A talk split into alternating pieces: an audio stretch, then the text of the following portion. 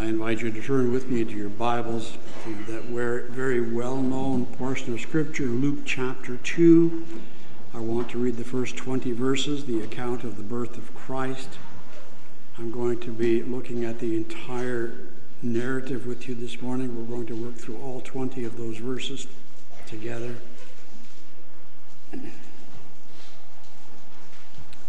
We will look at this passage again this afternoon, Lord willing, and again also tomorrow morning. But then we'll look at different aspects of this narrative. But this morning I want to read the entire narrative and go through it with you.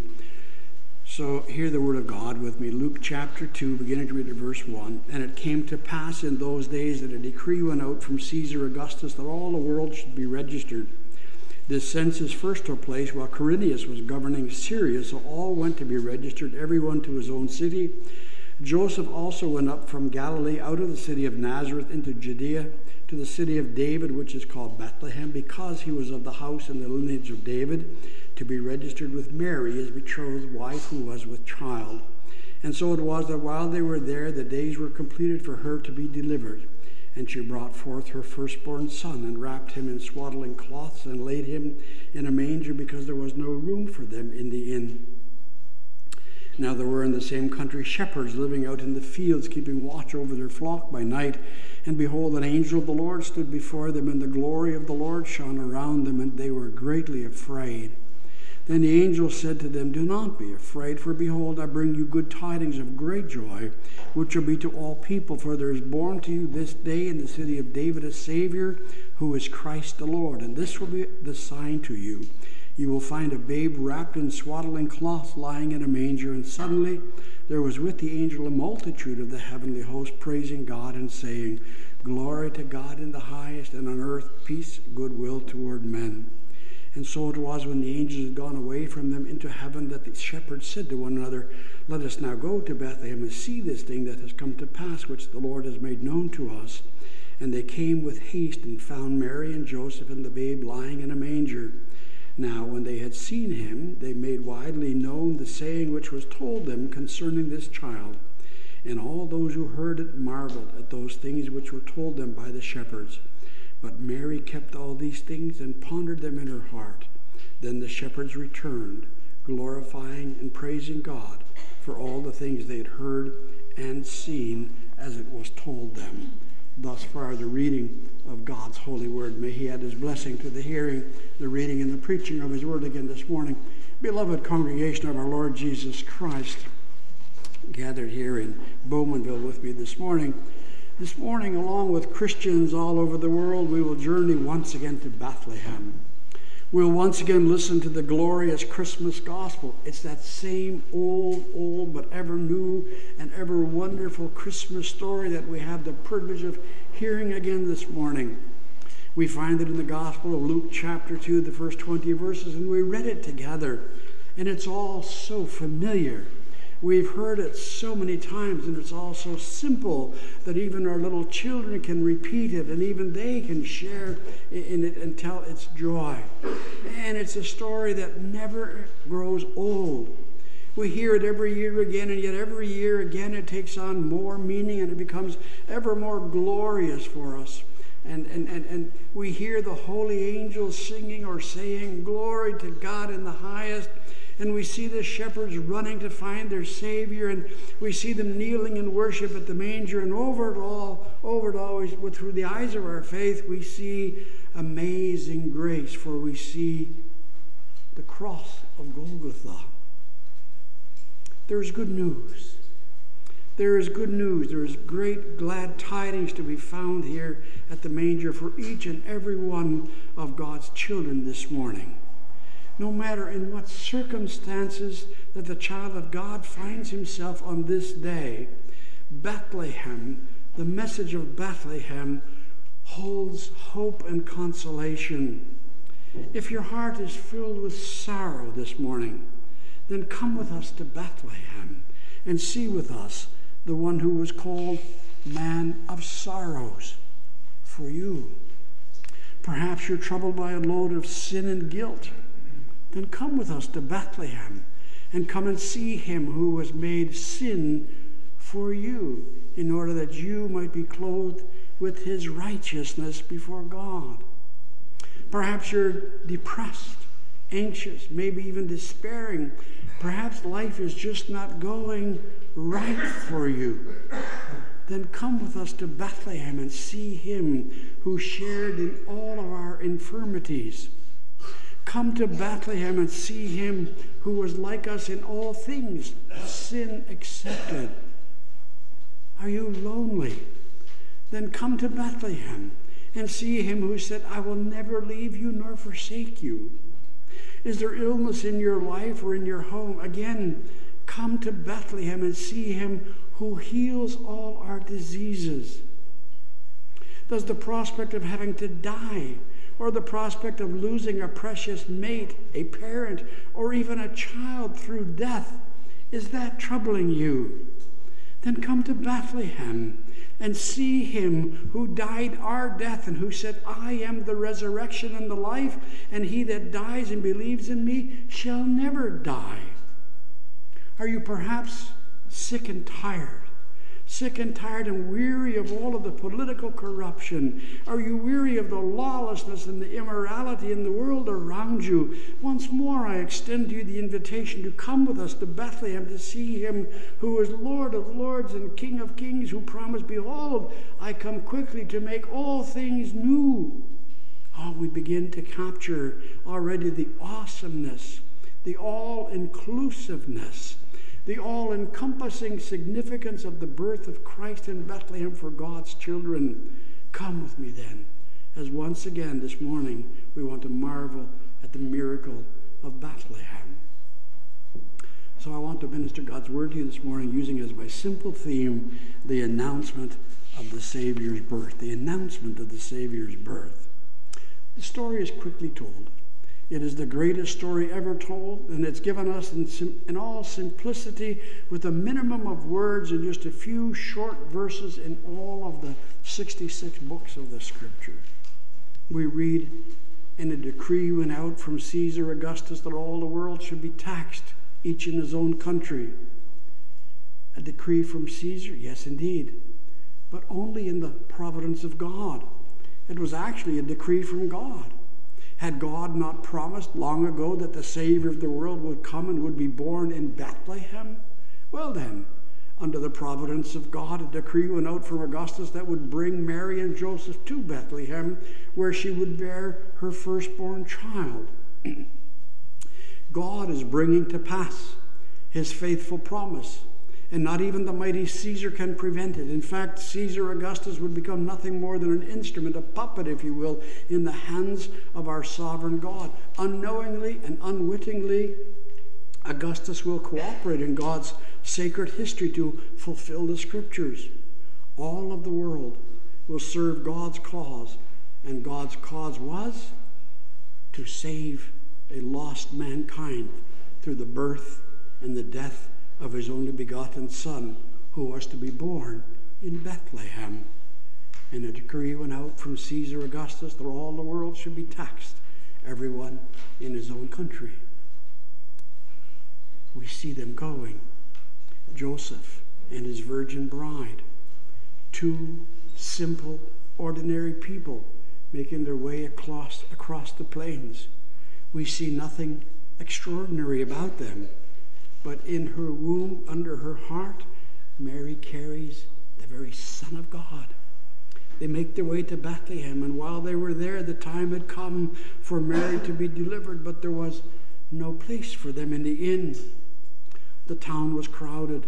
The town was full of travelers who, like themselves, had come to have their names recorded in the census decreed by Augustus. Perhaps it's even possible that the inn was full because of all of the officials who would be necessary in taking that census. We don't know, but God knew. God knew that the inn would be full. God not only knew, God had planned it that way. God had planned that there would be no room in the inn. It was necessary that Christ would be born not in riches, but in abject poverty. Was that not the very reason for his coming in the first place? Was he, was he not made poor so that we might be made rich? There was no room in the inn. They found room in the stable, And there among the animals, Mary brought forth her firstborn son, her firstborn, indeed, but also God's firstborn, the firstborn of every creature in whom all fullness dwells. And she laid him in a manger because there was no room for him in the inn. Imagine that with me. Imagine that. No room for the Son of God in Bethlehem. The Lord of heaven and earth comes into the world and no room. Imagine that. The birds of the air have nests, foxes have holes, but the Son of Man, who is, a, who is the ruler of heaven, has no room to lay his head. We hope to hear more, more of that, Lord willing, this afternoon, but no room. No room in the inn. Indeed, no room. No room in the inn. No room in Bethlehem. No room in all the world. It's still so today. Lots of room for Christmas. Lots of room for trees and tinsel and presents, but no room for Jesus. All around us this season, we see the sights that dazzle, but no room for the Christ of Christmas. Just a few miles away lies the holy city of God, Jerusalem. But the holy city of God lies in slumber. The city of God sleeps. Jerusalem is totally oblivious. Jerusalem is totally ignorant to the promise of God being fulfilled in Bethlehem at that moment. Imagine that as well with me. Jerusalem, Jerusalem, the city of God, Jerusalem, Jerusalem with its temple, Jerusalem with her holy priests, Jerusalem with her prophets and her kings, fast asleep. Oh, tragically, Jerusalem, the city of God, has been asleep for a long time. Jerusalem, the city of God that stones and kills the prophets. Jerusalem, the city of God, sleeps the sleep of death, while God brings into the world the word of life incarnate. The mystery and the wonder of the manger escapes Jerusalem because Jerusalem sleeps. Later, it would be Jerusalem, the city of God, would, that would crucify this child that was born this day in Bethlehem the mystery and the wonder of the manger is missed completely by Jerusalem, and still so today. The true joy of this birth escapes most of the world. Oh, indeed, the world celebrates her Merry Christmas. But in reality, the world slumbers, the world sleeps, the world sleeps the sleep of death. God continues to work out his plan of salvation, especially each Sunday again but the world makes no effort to greet him. The world has no room for Christ. The world has no room or time for church. The world sleeps. The world sleeps in on Sunday morning. The world sleeps the sleep of death, eternal death. But there in the same country, shepherds abiding in the fields, keeping watch over their flocks by night. Capture the contrast with me. These men, these lowly shepherds, they were not sleeping. No, they were wide awake, watching over their flocks. But even more, they were hoping, they were waiting, longing for the coming of the Messiah. He had been promised, but God had tarried for so long already. And yet, and yet they waited, they waited upon the Lord to fulfill his covenant faithfulness. And lo, the angel of the Lord appears to them and the darkness of the night is pierced by the glory of God shining all around them. This great news, the news for which they had waited, Israel's hope and expectation was announced, and, and, and they were terrified by the awesomeness that surrounded them. And then they hear, Do not, do not be afraid. For I bring you tidings of great joy, for unto you is born this day in the city of in the city of David a Savior, which is Christ the Lord. And suddenly there was with the angel a great multitude of heavenly hosts praising God and saying, Glory to God in the highest and the shepherds immediately respond in great joy and anticipation Come, come, let us go, let us, let us go and see this thing which has come to pass, which the Lord has made known to us. And they came and they found it as the angel had told them. They came with haste and found Mary and Joseph and the baby lying in a manger. They worshiped him. They returned, glorifying God and praising God for all the things they had heard and seen. We hope to hear more of that tomorrow morning. The scripture tells us these shepherds were sore afraid. First, they see and they hear one angel making the announcement. One angel opens the gates of heaven and he steps out. And that already would evoke great fear. Imagine yourself awaking to see an angel standing at your bedside. But then suddenly the heavens explode as an entire heavenly host, an angelic choir sings or says, Glory to God. And the shepherds, they trembled in fear. No wonder for the glory of the Lord shone around them. When suddenly the quiet of the dark night was shattered over the plains of Ephratah by the dazzling appearance of angels, they were struck with fear. Those shepherds were afraid. They were suddenly enveloped by the, by the glory of God, and they were afraid. No wonder. The glory of God, the light of God, the presence of God brings with it a consciousness of sin before God. When you stand in the rays of that light, you see your sin as you have never seen them before, and rightly so. Does it make us afraid? And my dear people of God, that is precisely why the world does not see the Christ at Christmas time. The world sleeps. The world walks in darkness. Why? Because the world refuses to see her sin before God. That's the world's whole problem. You see, congregation, in God's light, you see your offense before the face of a holy God. When God first shines his glorious light upon us, then we see our sin as God sees them. And that's what frightened the shepherds in the fields. They knew themselves to be people of unclean lips and impure hearts, and they knew themselves to be in the presence of a thrice holy God, and they were afraid. And, and, and, and is now to still that tr- terrible fear that the first word of the angel is, do not be afraid. People, God, that's the, that is the first word of the glad tidings of great joy. That's the first word of those glad tidings. Great though our sins may be, Though they be too many to count, though they be red like scarlet, they shall be white as snow. For God's messenger says, Do not be afraid. The shepherds, along with every trembling child of God, hears those words, and peace like a river floods the very soul. For it is well, it is well with my soul because of Christmas. The angel continues, Fear not, for unto you is born this day in the city of David a Savior who is Christ the Lord.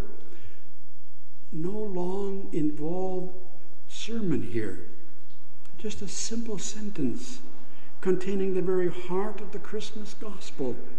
For unto you is born this day a Savior. What a glorious message for those who had understood their sinful and their lost condition. You have a Savior. God's wrath against sin hung over their heads. And now, out of that misery, deliverance. For unto you, it says, for unto you is born this day a Savior who is Christ the Lord. The Savior is given to you, the greatest gift of all. He will give His righteousness. He will give His sinlessness. He will give you forgiveness. He will give you eternal life. That Savior, says the angel, is Christ the Lord.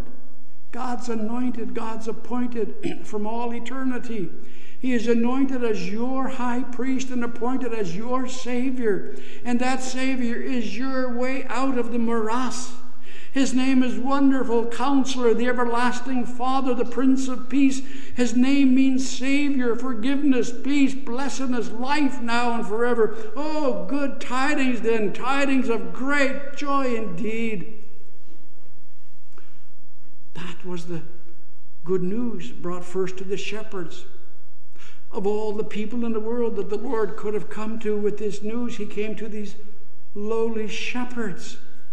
God chose a group of poor, humble, unimportant, even unknown shepherds. Shepherds were outcasts in the Eastern culture, and yet the angel came to the shepherds. God didn't go to Caiaphas or to Pilate. God didn't go to Caesar or Herod. God didn't go to the mighty world leaders and announce the birth of the King of Kings.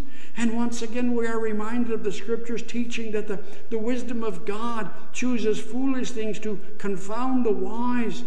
It is the wisdom of God that hides the good news of the kingdom from the wise and the prudent and reveals it to babes because it seemed good to him in his sight. And so the message is to you this morning. It is to you this morning as it was to those waiting shepherds. The angel tells them, For to you is born this day a Savior who is Christ the Lord. Who is it now that is being referred to? Well, it certainly was for the shepherds, but it certainly wasn't limited or restricted to them. For whom then is this Savior intended? And the answer is at hand. Remember the message of the angel given to Mary when it was announced that she would conceive by the Holy Spirit. The angel comes to Mary and says, Blessed are you, blessed are you among women. The Holy Spirit will come upon you, and you will bear a son that you will call his name Jesus, for he will save who? The shepherds? Jerusalem? Israel? The whole world? No. He will save his people from their sin. We begin to capture it already. The promise then was to his covenant people. The promise was given to the church. Jesus was given to God's people. Jesus came to spiritual Israel. Jesus came into the world. God had sent Jesus into the world to save Israel, his chosen, particular covenant people. His promise was with and to Israel indeed, but as Scripture makes so, ever so clear to us, and as Paul writes to us in his letter to the Romans, not all Israel is Israel. That means then that the promise, the Savior, was not sent to save all of the world, nor even all of those numbered among Israel. You'll remember the covenant God made with Abraham and his seed. The promise was not to all of the natural descendants of Abraham, the promise was to Isaac and not to Ishmael. The promise was to Jacob, not to Esau. The promise was to all of Abraham's spiritual descendants in that one seed, Jesus Christ. And now, here in Bethlehem, that promise was fulfilled. For to you, to all people, is born this day. That is not to say that the Savior was given to all people universally and indiscriminately. No.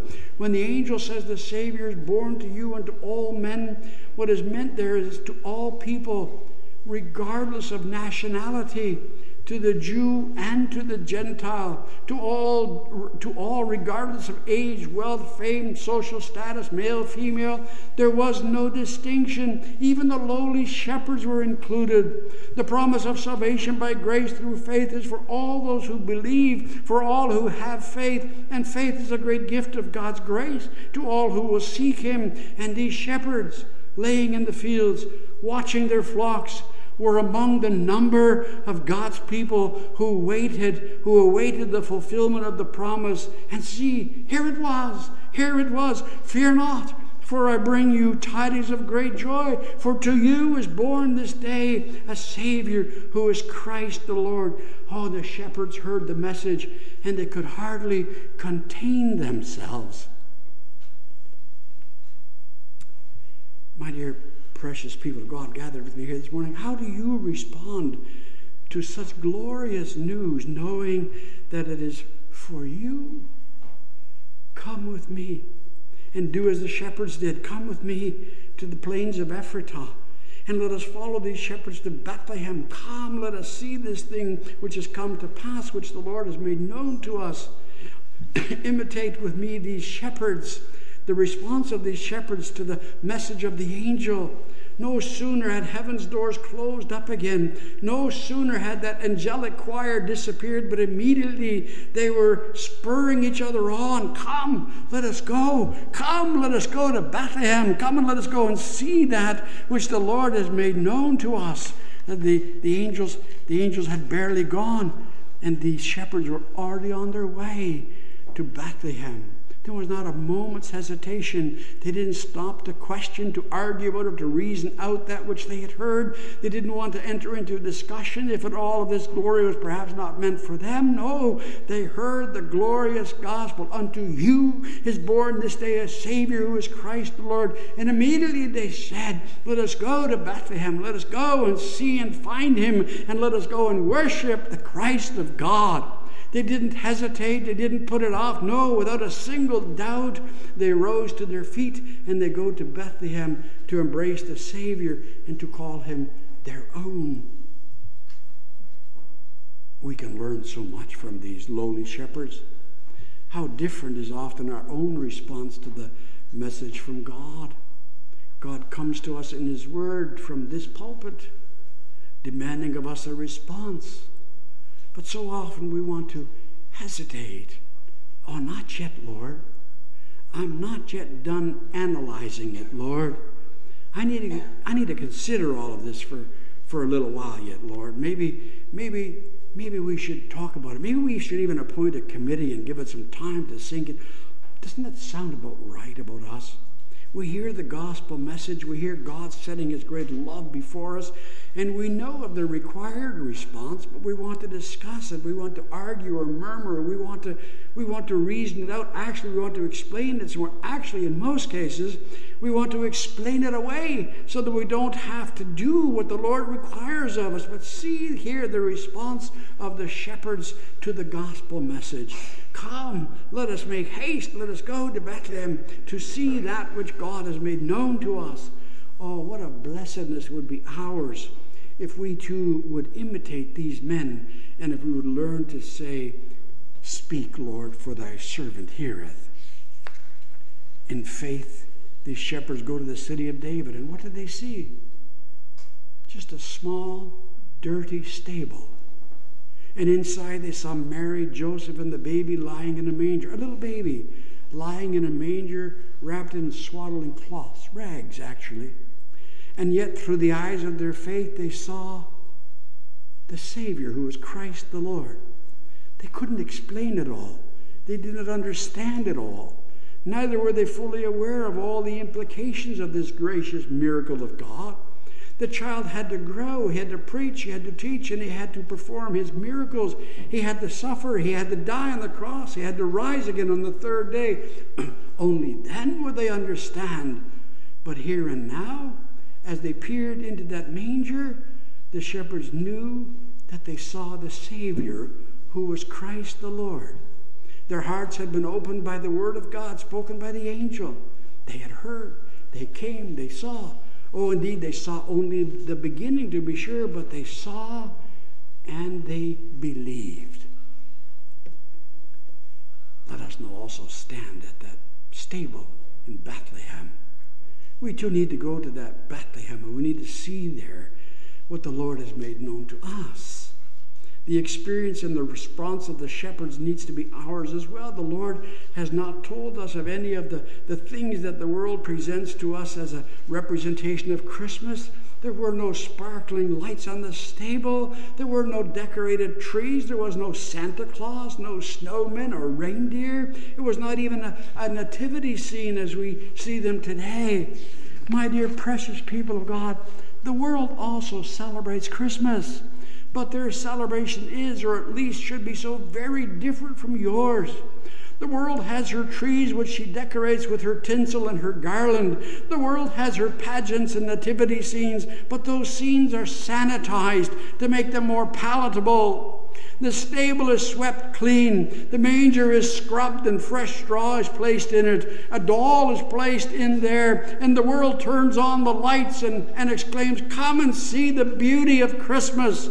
Oh, the world's telling of the Christmas story is so radically different. For in reality, there was only a dark stable, a dirty feeding trough for animals. But despite her bright lights, the world cannot see that he was the Savior who is Christ the Lord. Lord, given out of the love of the Father's heart to rescue men and women from the kingdom of darkness in which they have plunged themselves because of their sin. Oh, we see the child of Bethlehem. He's no different from any other baby. He suffers hunger and he cries. His body is susceptible to sickness and disease. There is no halo around his head. He is weak, mortal, newborn baby, subject to death. Oh, indeed, he cannot die before the appointed hour. And in fact, as the Son of God, he has the power to lay down his life and to take it up again. But you can't see that in Bethlehem. No, we see only the Son of God in the likeness of sinful flesh. My dear people of God, the shepherds, they lived before the cross. They saw yet, as it were, only shadows. But we here this morning in Bowmanville, we stand beyond Golgotha. And we see so much more than did these simple, God fearing shepherds. Christmas is so much more than a sentimental story about a poor mother who had to give birth to a child in a stable. It's so much more than lights, tinsel, trees, and garland. In fact, Christmas has nothing to do with these things at all. Those are only the cosmetics. That's only the window dressing that the world has draped over the Christmas story. In fact, those things, those things, people of God, Christmas trees and the tinsel and the garland and all those, those ornaments and lights, those things have served the world well to hide the true meaning of Christmas. The world decorates herself with tinsel in order to mask and to cover her sin, and so she sees only the holly and the ivy. But we stand after the fact of Golgotha and we look into the manger and we see so much more we see Bethlehem in the full revelation of God's glorious plan of redemption for a fallen and lost mankind. Standing at the manger, we see already, we see the child, we see the child already debating with the theologians at 12 years of age in the temple. We peer into that manger and we see, we see him being about his father's business. We gaze at the Christ in the stable and we see, we see him being baptized with a view to his death. We pause there at the manger. We see, we see him being tempted in all points like us, sin accepted. We see him preaching, I am the good shepherd who lays down his life for his sheep. We see him giving sight to the blind, healing the sick, making the lame walk. We see him raising the dead to life.